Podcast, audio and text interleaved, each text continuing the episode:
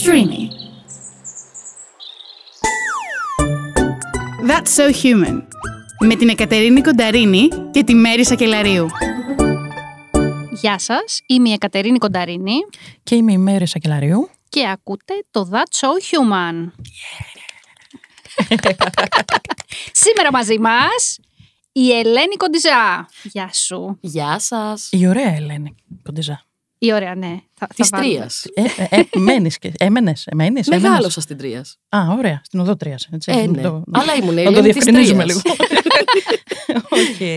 Λοιπόν, για να ξέρουμε πρώτα με ποια μιλάμε. Ελένη, ποια είσαι; Φιλοσοφική ερώτηση. πάντα. Στην καθημερινότητά μου είμαι καθηγήτρια. Διδάσκω φυσική και μαθηματικά και ασχολούμαι κυρίως με παιδιά που έχουν μαθησιακές δυσκολίες και διαφορετικότητα.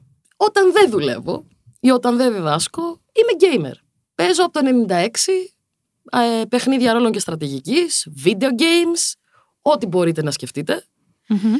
Και τα τελευταία τρία χρόνια έχω την τιμή να αντιπροσωπεύω τον σύλλογο Έσπερο ως πρόεδρος του. Οκ.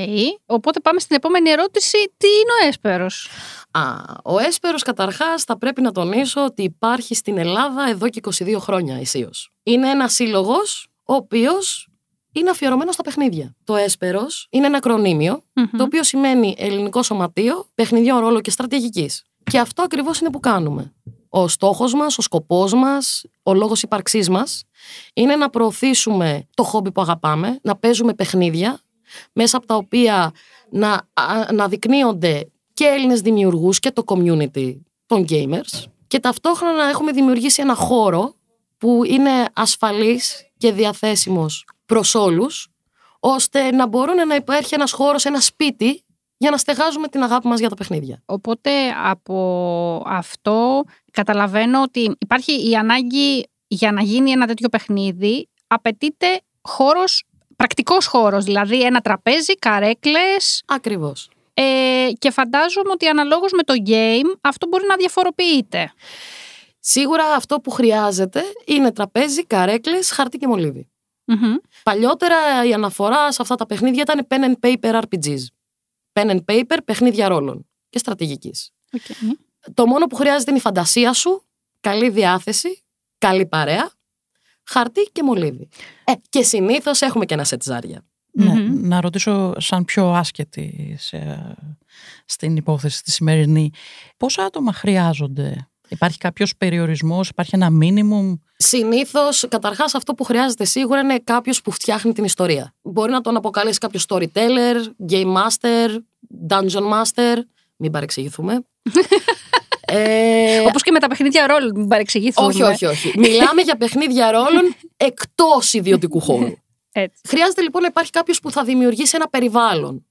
Που σε αυτό το περιβάλλον θα έρθουν οι παίκτες να πραγματώσουν φανταστικούς χαρακτήρες και προσωπικότητες. Να αλληλε- αλληλεπιδράσουν. Ακριβώς. Συνήθως ένα καλό νούμερο είναι ένας storyteller και γύρω στους πέντε παίκτες. Αυτό δεν σημαίνει ότι δεν μπορούμε να κάνουμε κάτι μεγαλύτερο. Παράδειγμα, στον Έσπερο υπάρχει κάτι που λέγονται mass campaigns, στο οποίο ταυτόχρονα υπάρχουν τέσσερις διαφορετικές ομάδες, τέσσερα τραπέζια όπως τα λέμε, τα οποία ζουν στον ίδιο κόσμο και αλληλεπιδρούν. Και υπάρχουν και αντίστοιχα τέσσερις dungeon master ή storytellers. Ε, το οποίο αυτό, εντάξει, φαντάζομαι πέρα ότι δεν είναι υποχρεωτικό κάποιος να έχει το δικό του χώρο για να παίζει, από την άποψη ότι μπορεί να ζει σε ένα αρκετά μικρό ε, χώρο ή να μένει με τους γονείς του και να να θέλει να έχει την άνεση να πηγαίνει σε έναν άλλο χώρο που να είναι αποκλειστικά για παιχνίδια. Υπάρχει και το κομμάτι ότι αν θες να παίξεις κάτι μεγαλύτερο, πρακτικά δεν χωράς μέσα στο σπίτι σου. Ακριβώς. Και το άλλο το ιδιαίτερο είναι ότι ο σύλλογος, πραγματικά ο Έσπερος, είναι ένα σπίτι στο οποίο ειδικά τα μέλη που έρχονται και μένουν το νιώθουν και δεύτερο σπίτι τους Μμμ. και ταυτόχρονα έχεις πρόσβαση σε υλικό. Δηλαδή, έχεις πρόσβαση σε τεράστια συλλογή από επιτραπέζια. Έχουμε κοντά στους 500 τίτλους επιτραπεζίων. Έχεις πρόσβαση σε βιβλία κανόνων για τα παιχνίδια που παίζουμε, τα παιχνίδια ρόλων, τα RPGs, τα οποία είναι κοντά στα 300 βιβλία. Έχουμε βιβλιοθήκη με λογοτεχνικά βιβλία του φανταστικού. Και επίσης έχουμε μινιατούρες που χρησιμοποιούμε για να πραγματώσουμε τα παιχνίδια μας. Έχουμε ζάρια, έχουμε οτιδήποτε. Πραγματικά, αν κάποιος θέλει να έρθει να παίξει στον Έσπερος, δεν χρειάζεται τίποτα άλλο από το να φέρει τον εαυτό του Μμ. και την καλή του διάθεση. Αυτό είναι πολύ. Δηλαδή, μπαίνεις σε αυτό που φαντασιώνονται αρκετοί gamers, το να έχουν ένα χώρο στο σπίτι τους, ένα δωμάτιο, ένα υπόγειο που να είναι αποκλειστικά για game, το οποίο βέβαια είναι ένα privilege το οποίο πολύ λίγοι καταφέρουν να πραγματώσουν. Πέρα, ε, το πιο δύσκολο είναι να βρεις το χώρο και βέβαια και τα χρήματα για να έχεις μια τέτοια συλλογή. Ακριβώς. Οπότε σε ένα σύλλογο ε, σου δίνονται αυτά δωρεάν και μπορείς να τα χρησιμοποιήσεις και να σου πω και κάτι άλλο, τα παιχνίδια. Σήμερα παίζεις αυτό, αύριο παίζεις κάτι άλλο. Το να επενδύσεις τόσα χρήματα για κάτι που θα παίξεις μία φορά για ένα επιτραπέζιο, εντάξει κάποιοι το κάνουν γιατί είναι συλλέκτες. Αλλά ο περισσότερος κόσμος δεν θέλει να επενδύσει τόσα χρήματα σε κάτι το οποίο θα το έχει, θα του πιάνει και χώρο. Και απλά μία φορά θέλει να το δοκιμάσει. Δεν είναι μόνο αυτό. Είναι ότι συνήθως όταν παίζουμε απομονωμένοι στο σπίτι μας, δεν ερχόμαστε πα- με- σε επαφή με άλλα πράγματα του community. Μμ. Δηλαδή, ε, το πιο mainstream αυτή τη στιγμή είναι το Dungeons and Dragons. Δεν υπάρχει μόνο αυτό.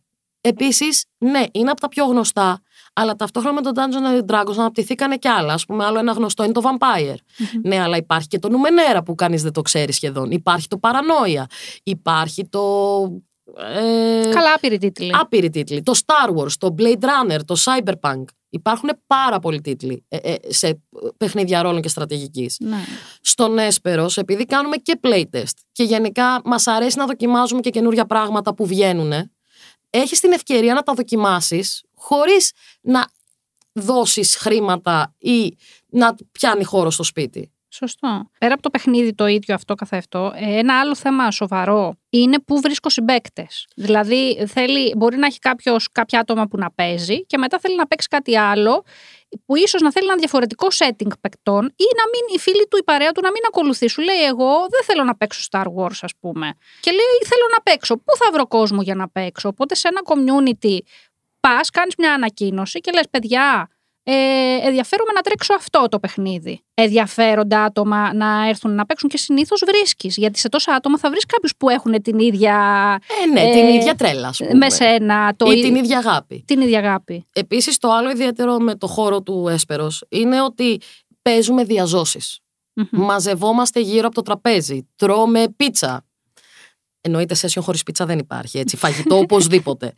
Για δίαιτα δεν είναι ο όχι, σύλλογος. όχι, δεν είναι για δίαιτα. Οκ. Όχι, Εγώ δεν είναι όμως για να δίαιτα. πω ότι τα τελευταία χρόνια έχω δει το σύστημα δεν πάει να παραγγείλετε ό,τι θέλετε, θα φέρω το ταπεράκι μου από το σπίτι. Άλλο αυτό. Και υπάρχει και αυτή η επιλογή, γιατί υπάρχουν και ψυγεία που μπορείς να διατηρήσεις την τροφή. σου. Εννοείται. Έχουμε τα πάντα Ναι. που μπορεί να χρειαστεί κάποιος που θέλει να έρθει να παίξει Μμμ. και πέρα από τα πρακτικά, δηλαδή τα τεχνοκρατικά πράγματα, έχουμε για μένα το, το πιο σημαντικό. Έχουμε την παρέα. Μμμ. Έχουμε την κοινότητα, έχουμε το χώρο που μπορεί κάποιος να εκφραστεί, που μπορεί κάποιος ε, να νιώσει ασφαλής, να ελευθερώσει τη φαντασία του Μμμ. και να δοκιμάσει νέα πράγματα. Πόσο ασφαλές είναι αυτό; Με ποια έννοια; Και με τις δύο έννοιες. Είτε όταν παίζεις, όταν Μμμ. είσαι μέσα σε ένα ρόλο, είτε και γενικά στο σύλλογο. Το θέτω και σαν... ε, έτσι, δηλαδή έρχεται ένα 18χρονο. Καταρχάς, Ναι, να πούμε για τις ηλικίες. από τι ηλικία δέχεστε και με, υπάρχει περιορισμός στο μέχρι ποια ηλικία; δεχόμαστε από 18 χρόνων μέχρι 108, 208. Αν είσαι έλφη μπορείς να φτάσεις και στα 500. Μμμ. Αλλά μπορούμε να δεχτούμε και ανηλίκους με υπογραφή και δαιμόνα. Ανη- ε, ναι, Ανη- Α- ανήλικα άτομα. Ναι, μπορούμε να δεχτούμε και ανηλικά Ναι. άτομα, αρκεί να υπάρχει υπογραφή και δαιμόνα. Ναι. Και η αλήθεια είναι ότι τα τελευταία χρόνια, επειδή είμαστε 22 χρόνια, τα αρχικά μέλη πλέον έχουν δικά τους παιδιά. Εντάξει, είναι λίγο μικρούλια ακόμα, δεν έχουν φτάσει ακόμα teenagers, αλλά έρχονται και αυτά και παίζουν μαζί μας. Και μάλιστα υπάρχουν τραπέζια που παίζουν κάθε δύο Κυριακές που έρχονται και παίζουν τα μικρά. Α, πολύ όμορφο. Πολύ όμορφο. Ε, είναι ο καλύτερος τρόπος babysitting. Ο ένας γονέας κάνει babysitting και οι υπόλοιποι γονείς παίζουν. Μμ. Οπότε πάμε λίγο πίσω. Ε, θέλω να πω υπάρχει κάποιος από το σύλλογο κάθε φορά που ε, είναι εκεί και γίνονται τα games; Ωραία. Ε, Ε, πώς, πώς δημιουργείται όλο αυτό; πώς, Ωραία. ε, Υπάρχουν τα μέλη μας. Υπάρχουν τα δόκιμα και τα τακτικά μέλη. Τα τακτικά μέλη έχουν τα δικά τους κλειδιά και έχουν πρόσβαση στο χώρο ανα πάσα στιγμή. Είμαστε κυριολεκτικά 24-7 ανοιχτά. Αχ, τι ωραίο. Ε, Εγώ θα πω και μια υπάρχει- τουαλέτα, ρε φίλε, να θες να πας στο κέντρο, θα υπάρχει ο Ε, χώρο. έχουμε δύο. Αρκεί να έχεις τα κλειδιά. Αρκεί να έχεις τα κλειδιά. αν και συνήθως, αν δεις φως, χτυπάς πόρτα, κάποιος θα σε ανοίξει. Ναι, Ωραία, ε, ωραία. πραγματικά συνέχεια έχει φως. Από εκεί και πέρα, υπάρχει καταστατικό. Θεωρούμαστε μη κερδοσκοπικός οργανισμός. Εξ αρχής από τη γέννηση αυτού του σωματείου, γιατί θεωρούμαστε σωματείο στα μάτια του νόμου, υπάρχει καταστατικό, υπάρχει εσωτερικός κανονισμός, ο οποίος στην ουσία ορίζει τις συμπεριφορές και το τι είναι αποδεκτό ή όχι. Η βασική γραμμή, δεν θα σας πω τώρα όλο τον εσωτερικό κανονισμό. Ε, όχι, μη μας το- πεις. το Η βασικό βασική κομμάτι, γραμμή δεν- είναι ότι πρέπει να υπάρχει σεβασμός στον άνθρωπο. Θα σας πω ένα χαρακτηριστικό που λέει η Περγάμαλη Βασιλική μέλος του δουσου όταν θέλει να περιγράψει το σύλλογο. Γεια σου, Βασιλική, που θα μας ακούς τώρα. Έτσι. Ε, της υποσχέθηκα ότι αφού- επειδή θα το χρησιμοποιήσω θα την αναφέρω Εννοείται, κιόλας. quote. Μας χαρακτηρίζει σύλλογο unicorn. Μμμ, μ' αρέσει. Δεν έχει σημασία ποιος είσαι. Δεν έχει σημασία τι είσαι. Δεν έχει σημασία πώς κάνεις identify. Δεν μας απασχολεί. Εμείς θα βρούμε τρόπο να επικοινωνήσουμε μαζί σου, να μπορέσεις να ρίξεις τα ζάρια σου, αρκεί να υπάρχει μία προϋπόθεση. Να σέβεσαι το χώρο μας και τους ανθρώπους. Από εκεί και πέρα, οτιδήποτε άλλο μπορούμε να το βρούμε. Τώρα λίγο πολύ απάντησες στην επόμενη ερώτηση, Οκ. αλλά εγώ θα ήθελα λίγα πράγματα παραπάνω και πιστεύω και η Εκατερίνη. Δηλαδή, πόσο συμπεριληπτικός είναι ε, ο σύλλογος. Θα μιλήσω και για τη δική μου εμπειρία, αλλά θα μιλήσω και για αυτό που έχω δει. Εγώ είμαι στο σύλλογο από το 19. Γιατί έλειπα εκτός Αθηνών και όταν ήρθα και τον ανακάλυψα ήμουνα This is my home.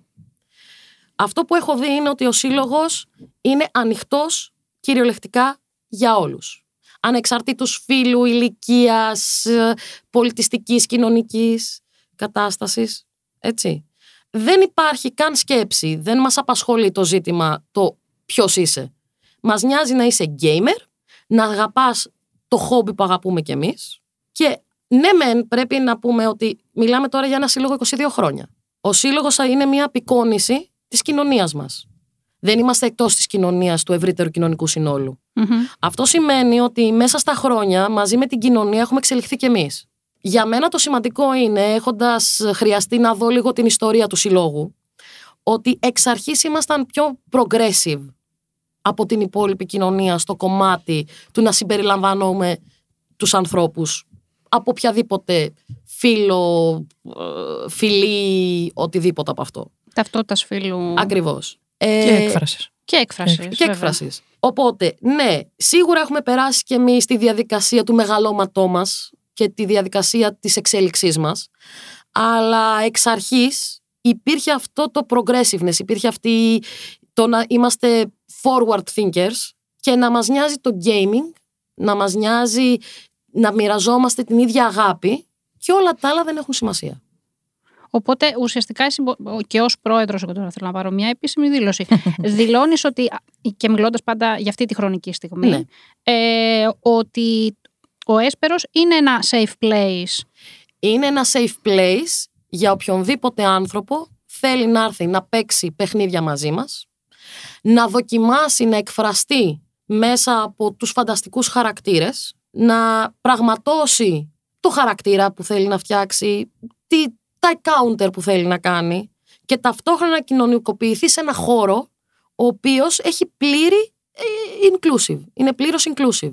Είναι πολύ σημαντικό αυτό. Συμπεριληπτικός, Και λοιπόν. ξέρεις τι, γιατί το λέω, γιατί κάποια πράγματα λες, ε, γιατί το έχω ακούσει αυτό για διάφορους χώρους. Ε, χρειάζεται να το πούμε ή είναι αυτονόητο. Όχι, τίποτα δεν είναι αυτονόητο. Γιατί αν δεν το δηλώσεις, μπορεί να υπάρχει μια ρευστότητα στο τι ισχύει, τι δεν ισχύει, ισχύει κάτω από προποθέσει. Το θέμα είναι ότι έχουμε μια δήλωση από σένα ότι αυτό ισχύει, ότι ακολουθείτε και ότι μ, είναι το ύφος του συλλόγου Ακριβώς. του 2023 που μιλάμε σήμερα ότι είναι safe place για άτομα τα οποία έχουν, Διαφοροποιούνται. ε, ναι, τα οποία έχουν μια ταυτότητα φύλου ή μια έκφραση φύλου ή σεξουαλικότητα. Δεν υπάρχει λόγος δηλαδή να πας και να χρειάζεται ή να, να πεις ότι δεν μπορώ να μοιραστώ, δεν μπορώ να εκφραστώ, να, μπο- να μπορεί ο άλλος να εκφράζεται ελεύθερα, Ε, θα είτε ήθελα- μέσα στο παιχνίδι ή εκτός σίγουρα. του παιχνιδιού. Αλλά αυτό που θέλω να τονίσω δεν είναι μόνο το, το συμπεριλαμβάνουμε άτομα της διαφορετικής σεξουαλικής ταυτότητας. Γιατί αυτή τη στιγμή μιλάμε για μια κοινωνία η οποία όταν πρώτο ξεκίνησε ο σύλλογος το 2001 υπήρχε θέματα και με άτομα με ιδιαίτερες ανάγκες. Δηλαδή, μιλάμε για άτομα που είναι στο φάσμα, για άτομα τα οποία έχουν μα, ε, μαθησιακές ε, δυσκολίες, το οποίο σημαίνει ότι δυσκολεύονται να διαβάσουν τα βιβλια Άρα δεν είναι μόνο το συμπεριλαμβάνουμε, το κάνουμε include, δεν αφορά μόνο το θέμα ταυτότητας, σεξουαλικής, Μιλάμε τώρα, δεν υπάρχουν φιλετικές διακρίσεις. Δεν υπάρχουν διακρίσεις σε οτιδήποτε μπορεί να διαφοροποιεί έναν άνθρωπο. Ναι. Δηλαδή, όταν... Η ναυροδιαφορετικότητα, ας πούμε, είναι πολύ σημαντικό για το καθένας. Σε... Ε, επειδή υπάρχει και το κομμάτι του ότι αλληλεπιδράς με άλλους ανθρώπους, μπορεί ο καθένας να θέλει το χρόνο του στο να μπορεί να κάνει κάτι τέτοιο. Οπότε το να υπάρχει σε ένα τραπέζι σεβασμός στο χρόνο του ενός και στο χρόνο του, του άλλου ε, είναι πάρα πολύ σημαντικό.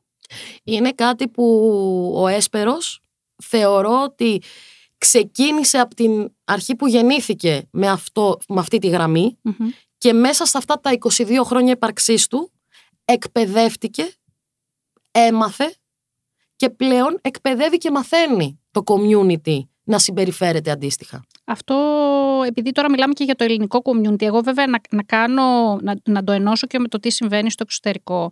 Γενικότερα, όπως λες, υπάρχουν δύο δυνάμεις στο geek community, γιατί το game community ανήκει σε ένα ευρύτερο φάσμα που είναι του geek community. Το geek community από, την, από τη μία πλευρά, από τότε ας πούμε από τη δεκαετία, εγώ θα πω αρχές 80, που, τέλος 70 που, που άρχισε αυτό το, η ενασχόληση με, με όλες αυτές τις δραστηριότητες, υπάρχει το ότι επειδή τα άτομα που ασχολιόντουσαν γενικότερα μελετούσαν πάρα πολύ, διαβάζανε βιβλία, κόμιξ, ε, ταινίες.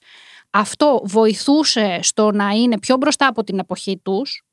Από την άλλη, επειδή αποτελούνταν αρχικά πιο σε μεγαλύτερο ποσοστό από C-straight άντρες, υπήρχε, ποσοστιαία μιλάω, υπήρχε ειδικά και προς τις γυναίκες στο πρώτο διάστημα, από κάποια πλευρά του community, ε, μία ας πούμε αρνητική προδιάθεση. Δηλαδή ότι αυτός είναι ένας κλειστός κύκλος, ένα ελιτίστικο πράγμα που παίζουμε μόνο εμείς τα αγοράκια μεταξύ μας, που δεν υπάρχουν περιθώρια. Δεν δηλαδή... ξέρω αν ήταν ακριβώς αρνητικό. Επειδή ναι. εγώ μπήκα σε αυτό το community το 96. Άρα μιλάμε στην εποχή που οι γυναίκες ήταν κάτι urban legend, γυναίκα gamer. Ναι. Εσύ έχεις βιώσει δεν όλη αυτή την πορεία. Δεν θα πω ότι ήταν, δεν ήταν αρνητικό ή θετικό. Εγώ θα πω ότι στην ουσία υπήρχαν δύο Η υπερβολική θετικότητα με αποτέλεσμα να νιώθεις ότι είσαι κάτι ιδιαίτερο, κάτι διαφορετικό ή υπερβολική αρνητικότητα. Δηλαδή, ε, έλα μωρέ που θα ξέρει που είναι γυναίκα, έλα μωρέ που μπορεί να κάνει κάτι που στο παιχνίδι. Νομίζω και στην πρώτη περίπτωση που λες πάλι είναι έχει το κομμάτι του όχι, σε βοηθάω πολύ. Ακριβώς. Γιατί, γιατί εσύ δεν μπορείς κακομήρα. όχι, όχι, μιλάω στο θετικό του ενθουσιασμού. Ε, εσύ το λες έτσι, ναι. έτσι. Ναι. Εγώ το λέω έτσι. Λοιπόν, προσωπικά ένιωθα άβολα. Είτε μου ήταν στο «Ω, γυναίκα γκέιμερ», είτε στο άγλο άκρο. Για μένα αυτό που με νοιάζει είναι να είμαι gamer. Ναι. Τελεία. Ωραία και θα έρθω λοιπόν στη συγκλονιστική ερώτηση γιατί το πάτε από εδώ, το πάτε από εκεί. Καταλαβαίνετε. λοιπόν, τι σημαίνει να είσαι γυναίκα gamer; Να το κάνουμε λίγο πιο ναι, ναι. πλαισιωμένο. Σίγουρα δεν είμαι μαναρέιβερ. Αυτό ήταν reference για δεκαετία 90s. Ε, όσοι ξέρουν, ξέρουν. δεν είναι μαναρέιβερ. Και τα δύο μπορούμε να το δεχτούμε. Είμαι απλά gamer. Δεν έχω καμία διαφορά από οποιοδήποτε άτομο που παίζει. Το ακούτε εσείς εκεί έξω; Μ' αρέσει ο κόσμος του φανταστικού. Πέρα από παιχνίδια ρόλων και στρατηγική, τυχαίνει να είμαι και video gamer. Έχω παίξει ώρες ατελείωτες στο World of Warcraft. Είχα και rating guild, έτσι να τα λέμε αυτά. Έτσι, έτσι. Θέλω να τα κάνετε λίγο πιο, πιο εύπεπτα. Ναι, ναι. γιατί υπάρχει και κόσμος Είχα ομάδα στο World of Warcraft στο παιχνίδι. Online το game. Online game, το οποίο πήγαινε και έκανε πρωτιές στο, στη, στο, στις κατακτήσεις του. Να σας πω εγώ τώρα που λέτε τι ωραίο που είναι αυτό. Μιλάμε για πάρα πολλές εργατόρες ε, για, για κάψιμο και ότι δεν κάνω εκείνη την περίοδο. Κάνω και άλλα πράγματα, αλλά είμαι φοκουσαρισμένος σε αυτό γιατί παιδιά μιλάμε για πρωταθλητισμό, έτσι. Δεν μιλάμε τώρα για παίζω, μιλάμε για άλλο επίπεδο. Συνέχισε. Ε, αλλά Σε άλλο επίπεδο Ναι. ψυχολογικής πλευράς Ναι. θα πούμε ότι μπορεί να υπήρχε και μια αναβλητικότητα και ένας εθισμός. αλλά θα τα πούμε πιο στην μετά. καθημερινότητα. Θα τα πούμε πιο Σίγουρα. μετά. Αλλά από εκεί και πέρα, το γυναίκα και gamer για μένα δεν σημαίνει τίποτα το γυναίκα. Είμαι gamer. Θέλω ο άλλος να με δεχτεί σαν gamer. Και είναι και ίσως αυτό που αγάπησα εγώ στον Έσπερο. Ότι από την πρώτη στιγμή που μπήκα στο σύλλογο, κανείς δεν είδε το γυναίκα, είδε πρώτα το gamer. Μμμ.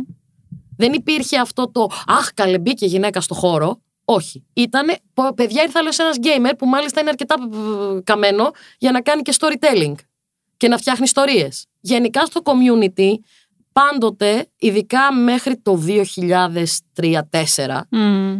υπήρχε θέμα. Συνήθως, ρε παιδί μου, μια κοπέλα, μια γυναίκα που ερχόταν να παίξει ήταν κοπελιά κάποιου, σχέση κάποιου ή αδερφή ή ξαδέρφη κάποιου που την κουβάλισε. Ή wannabe girlfriend. ε, ε, ε, αυτό γίνεται συνήθως. Συγγνώμη κιόλας, έτσι το α, πλέον, α, αυτό που αγαπάω στο community είναι ότι έχουν μπει οι γυναίκες και πλέον έχει αρχίσει και η συμπεριφορά έχει αλλάξει και δεν υπάρχει το γυναίκα gamer.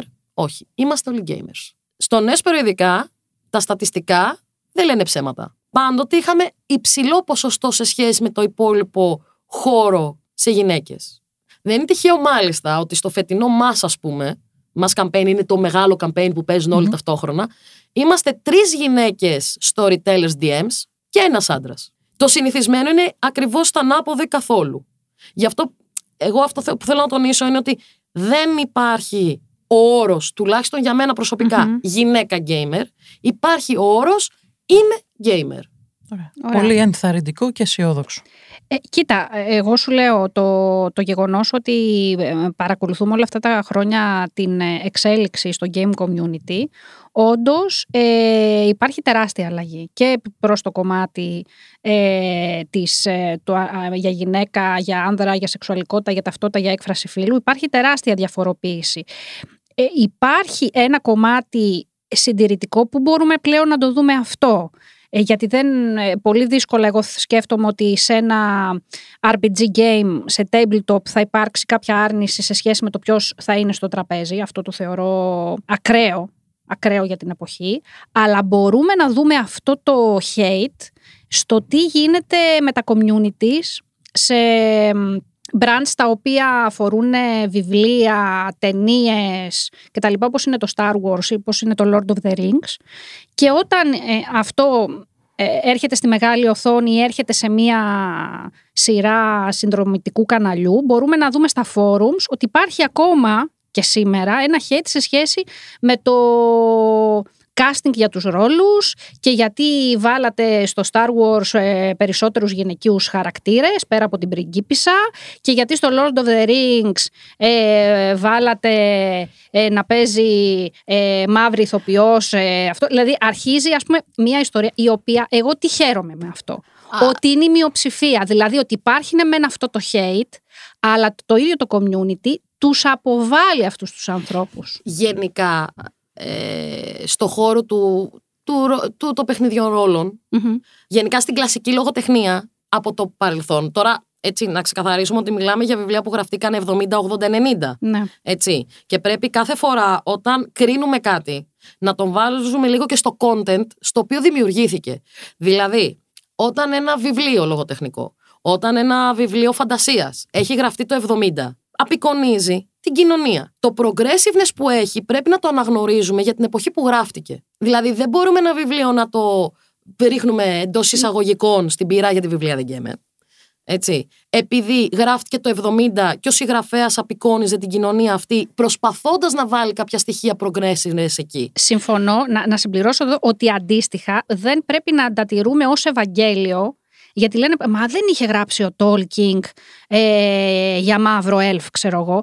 Ναι, ρε φίλε, αλλά τότε που το έγραφε δεν θα μπορούσε να έχει γράψει για μαύρο ελφ. Ναι, Αυτή χρει- τη στιγμή το χρειάζεται ένα- casting μπορεί να γίνει για μαύρο ελφ. Χρειάζεται Έτσι. μια αναπροσαρμογή Κοιτάξτε, σε όλα αυτά. έτσι. γενικά τα RPG βιβλία, δηλαδή μιλάμε για βιβλία τα οποία είναι για παιχνίδια ρόλων, είχαν την ελευθερία. Δεν υπήρχε πουθενά κανόνας να σου προσδιορίζει τι θα είναι ο χαρακτήρας σου. Ακριβώς. Όσο αφορά την την ταυτότητά του οποιοδήποτε είδος Ναι, ποτέ δεν υπήρχε περιορισμός. Δηλαδή, από τα πρώτα RPG βιβλία, δηλαδή, θυμάμαι το πρώτο μου βιβλίο Dungeons and Dragons που ήταν ένα λεπτό περιοδικάκι, δηλαδή δεν ήταν καν βιβλίο σκληρόδετο ή όλα αυτά. Δεν έγραφε πουθενά κάτι που να σε περιορίζει τι χαρακτήρα θα φτιάξεις Και όπως- και πώς θα τον εκφράσεις. Και να πω εδώ ότι επειδή οι χαρακτήρες αναλόγως τι, αν, αν θέλει ας πούμε, να παίξεις νάνο, αν θες να παίξεις γίγαντα, αν θες να παίξεις άνθρωπο, διαφέρουν τα στατιστικά.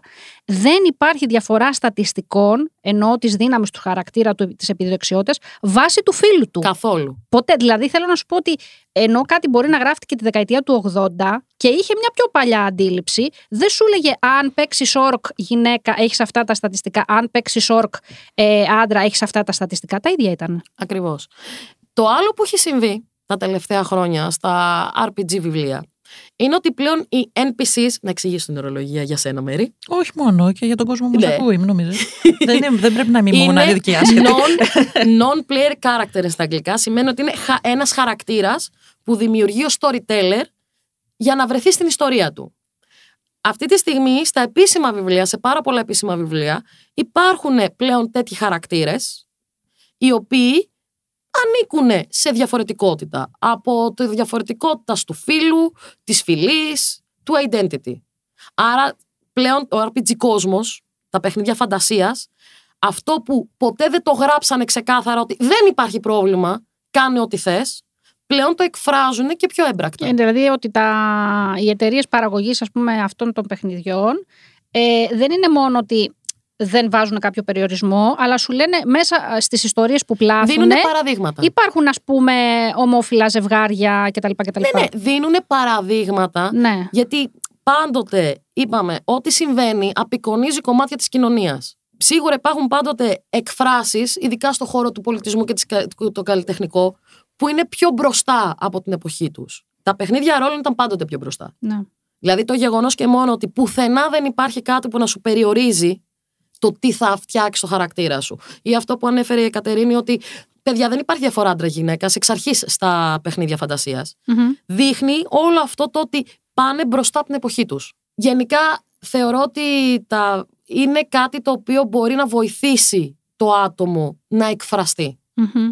Μμμ, οπότε εδώ κολλάει πάρα πολύ η επόμενη ερώτηση, Κατερίνη. ε. Ποια είναι αυτή; Για- Για πες μου που τα έχεις εσύ. Οκ, ε, πώς βοηθάει στην προσωπικότητα του ατόμου; Να είναι κάποιος gamer. Εγώ αυτό που θα πω, θα μιλήσω καταρχάς κυρίως για τα παιχνίδια ρόλων και στρατηγική στα tabletop, δηλαδή αυτά που παίζονται στο τραπέζι και διά ζώσης. Ναι. Θέλω να τον κάνω έντονα αυτό το διαχωρισμό, γιατί είναι κάτι το οποίο είναι εντελώς διαφορετικό σε σχέση με ένα video game. Μμμ. Ωραία. Ή ένα PC game ή όπως θέλετε χαρακτηρίστε το. Το σημαντικό είναι ότι δεν υπάρχουν περιορισμοί και όρια. Μμμ. Αυτό που συμβαίνει είναι ότι συνήθως μια φορά τη βδομάδα μαζευόμαστε παρέα, στείνει ο storyteller το περιβάλλον και καλείσαι να εκφράσεις το χαρακτήρα σου. Σε αυτό το καλείσαι να εκφράσεις το χαρακτήρα σου κρύβονται πάρα πολλά πράγματα που συνδέονται με την ψυχολογία του ατόμου και το πώς μπορεί να διαχειριστεί συναισθηματικά ζητήματα. Μιλάμε ότι μέσα από αυτό το παιχνίδι μπορείς να αποκτήσεις επικοινωνιακά και κοινωνικά και δεξιότητες Ισχύει. είναι ένα παιχνίδι στο οποίο μπορείς να δοκιμάσεις προσωπικότητες ή εκφάνσεις του εαυτού σου ή πράγματα που δεν θα σκεφτόσουν ότι θα μπορείς να τα δοκιμάσεις στην πραγματική ζωή σε ένα χώρο που γίνεται safe γιατί δεν υπάρχουν οι συνέπειες της πραγματικότητας.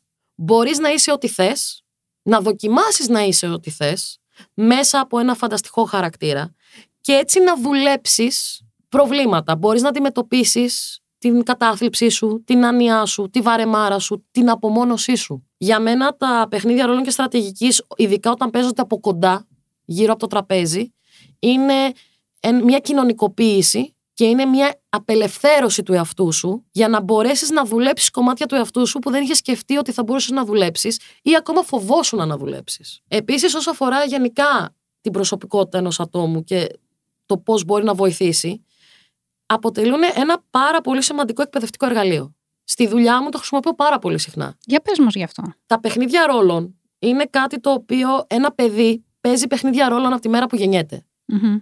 Δεν είναι κάτι που είναι έξω από εμάς. Απλά όπως πάρα πολλά πράγματα, μεγαλώνοντας τα ξεχνάμε. Ένα παιδί από την πρώτη στιγμή μαθαίνει παίζοντας παιχνίδια ρόλων. είτε πάρει τα Playmobil και τους δώσει χαρακτηριστικά και συνομιλούν μεταξύ τους. Ναι, σωστά. Ή ακόμα, Μέρη, εσύ το ξέρεις ότι πάρα πολλά παιδιά μιλάνε με φανταστικούς φίλους.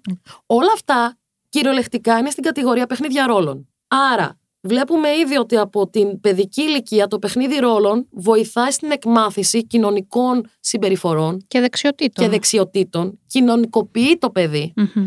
Τώρα, καθώς μεγαλώνει το παιδί, αρχίζουν να υπάρχουν άλλες απαιτήσεις που πρέπει να διδαχτεί. Υπάρχουν αυτή τη στιγμή σχολές παιδαγωγικές, οι οποίες χρησιμοποιούν παιχνίδια ρόλων για τη διδασκαλία θετικών επιστημών. Δεν θα το φανταζόμουν στις θετικές επιστήμες. Δηλαδή, θα, σίγουρα σε ό,τι αφορά, ας πούμε, την ιστορία. Μμμ. Θα μπορούσα πολύ άνετα να το φανταστώ ή στη φυσική, αλλά στα μαθηματικά, ας πούμε, μου φαίνεται περίεργο. Κοίτα, προσωπικά έχω φτιάξει ένα παιχνίδι ρόλων, το οποίο λέγεται Η Αλίκη στη χώρα των μαθηματικών. Ναι.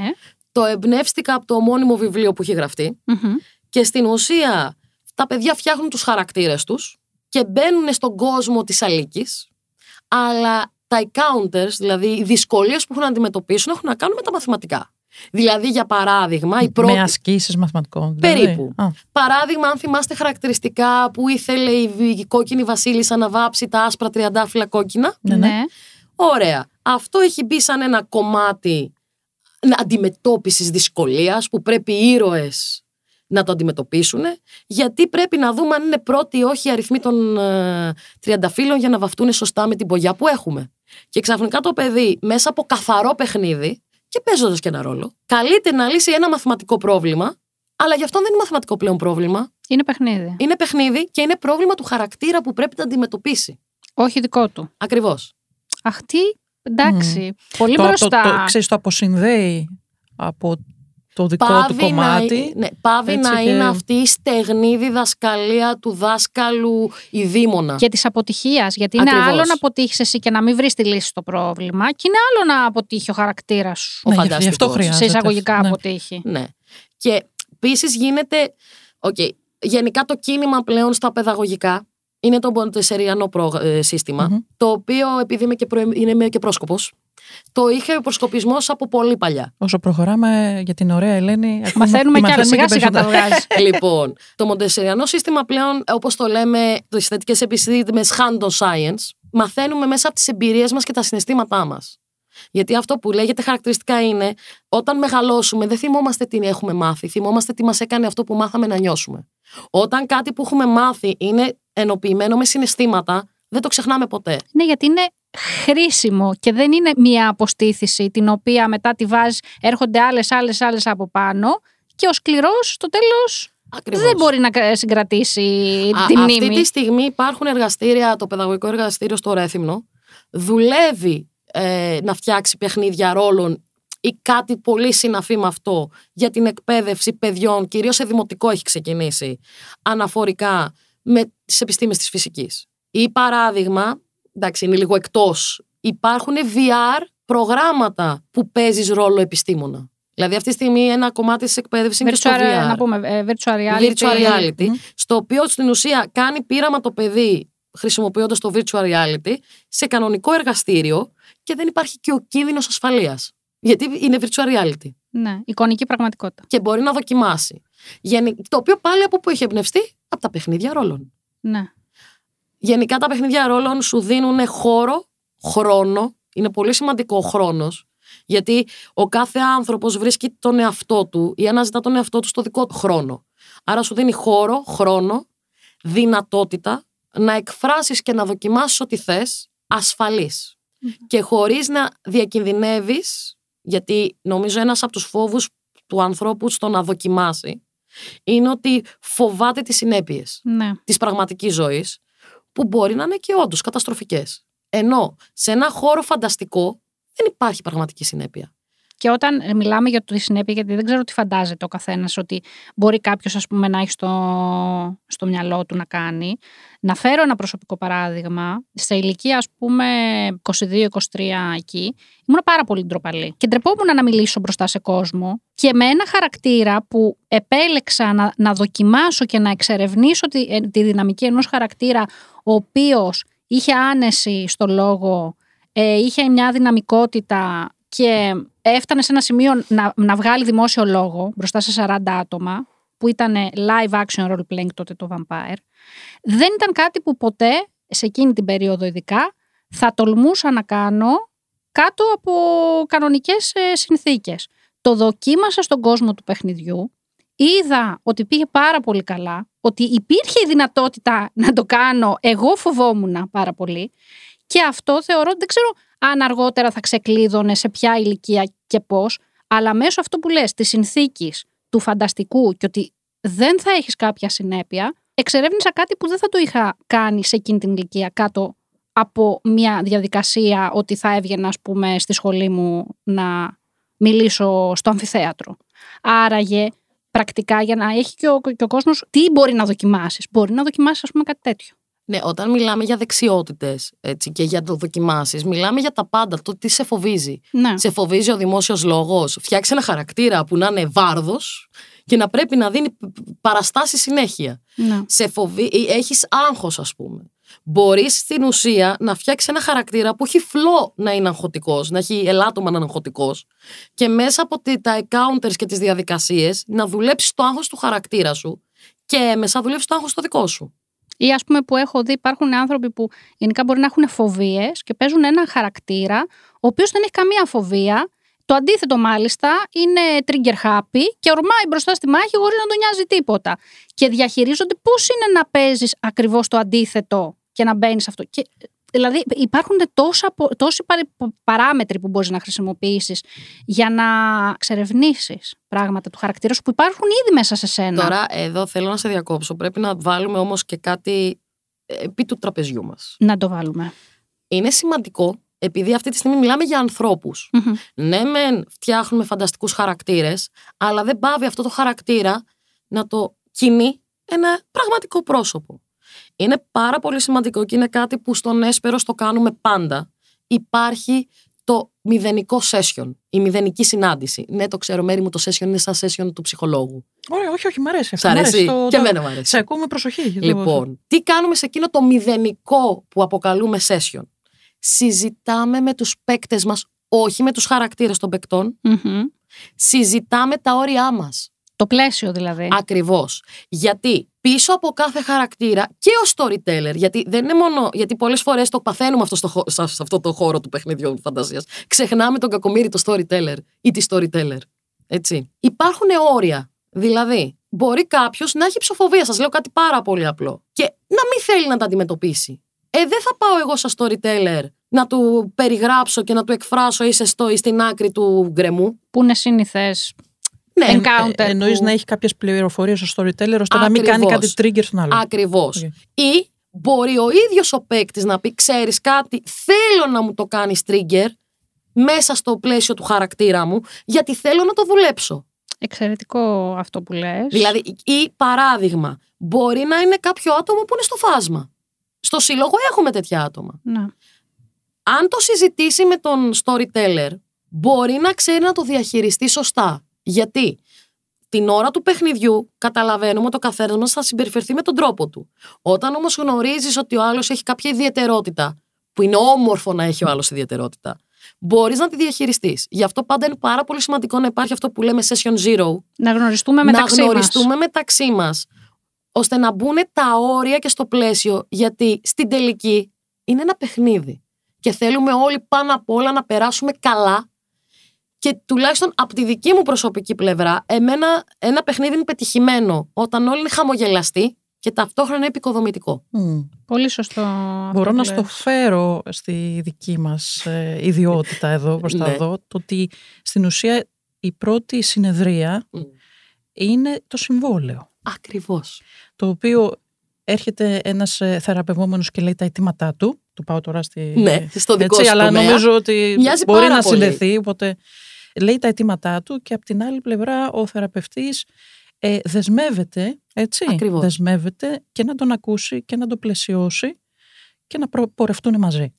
Και εννοείται, έτσι, ότι πάντοτε υπάρχει διάλογος, δηλαδή δεν είναι Και μόνο... κατά τη διάρκεια. και κατά τη διάρκεια. Γιατί μου έχει, μ, μ, το, και το λέω θετικά, και ειδικά στα live action role playing, δηλαδή αυτά που γίνονται τη στιγμή, είναι πιο θεατρικά να το πω ετσι ότι όταν πάει να συμβεί ένα σκηνικό, το οποίο μπορεί ας πούμε να έχει μέσα περισσότερη ίντριγκα, περισσότερη βία σε εισαγωγικά, να είναι ένα γεγονός ας πούμε πιο έντονο, πάντα και αυτός που διηγείται την ιστορία, αλλά και οι παίκτες μεταξύ τους, υπάρχουν σύμβολα τα οποία είναι είσαι ok με αυτό το συνεχίζουμε. Δηλαδή παίρνεις το ok, σε ένα τραπέζι φυσικά το ρωτάς. Καλά, είναι πιο άμεσο. Είναι πιο άμεσο, το συνεχίζουμε ή για κάποιο λόγο εσύ αισθάνεσαι άβολα με αυτό, οπότε το κόβουμε εδώ. Δηλαδή πλέον, βέβαια, εγώ χρόνια παίζω με, με αυτόν τον τρόπο ε, και στον Έσπερο, αλλά μ' αρέσει που το συναντάω πάρα πολύ στα τραπέζια που παίζουν παιχνίδια, ότι υπάρχει αυτός ο σεβασμός, δεν είναι τίποτα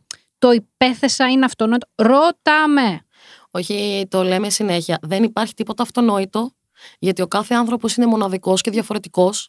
Και ο κάθε άνθρωπος έχει τα δικά του trigger, έχει τις δικές του ευαισθησίες και καλά κάνει. Και το πιο σημαντικό είναι αυτό που είπα εξ αρχής. Εμάς τον Έσπερος και εμένα προσωπικά με ενδιαφέρει να σέβεσαι τον άνθρωπο σε όλη του την οντότητα. Αν σέβεσαι τον άνθρωπο, όλα πάνε μια χαρά. Θα μπορούσαμε να κλείσουμε με αυτό. Φυσικά. Ε, Θες να πεις κάτι έτσι πιο. Ε, το μόνο που συνειδητοποίησα ότι έχω πει, δεν έχω πει, συγγνώμη κιόλας, δεν έχω πει που είναι ο έσπερος. Α, ναι. Α, βεβαίως. Ναι, δεν αναφέραμε καθόλου που είναι ο έσπερος. Εντάξει, με τώρα μας, ε, η κουβέντα πήγε σε άλλα επίπεδα. ναι, και, εγώ τώρα το συνειδητοποίησα. Λοιπόν, τον έσπερο, όποιος μπορεί να μας βρει στην Πατησίων 155 στο δεύτερο όροφο. Το κουδούνι γράφει έσπερος. Με αλφαγιώτα κιόλας, γιατί είναι από το παιχνίδια. Μπορείτε να μας βρείτε στην ιστοσελίδα μας ε, www.esperos.gr Είμαστε πάντοτε διαθέσιμοι ή μα στέλνετε ένα μήνυμα ή ένα email και κανονίζουμε να έρθετε να βρεθείτε, να πιούμε καφέ. Έχουμε ωραίο καφέ. Και πίτσα. Και πίτσα, να παραγγείλουμε, παραγγείλουμε πίτσα. Ή να φέρετε το ταπεράκι σα. Ή να φέρετε το ταπεράκι σας, τη διάθεσή σας και ελάτε να μας γνωρίσετε. Πολύ ωραία. Αλλά εγώ θα συνεχίσω να λέω ότι το βασικό είναι αυτό που είπαμε. Αν σέβεσαι τον άνθρωπο σαν οντότητα, όλα πάνε καλά. Ναι, νομίζω ότι είναι το πιο ωραίο κλείσιμο. Οπότε να ευχαριστήσουμε την Ελένη Κοντζά. Ευχαριστούμε Ελένη. Εγώ ευχαριστώ που με καλέσατε. που ήταν εδώ και μας είπε τόσες τόσες πληροφορίες πολύ όμορφες. Λοιπόν, είμαι η Μέρη Σακελαρίου. Και είμαι η Κατερίνη Κονταρινή. Και ακούσατε That's So Human.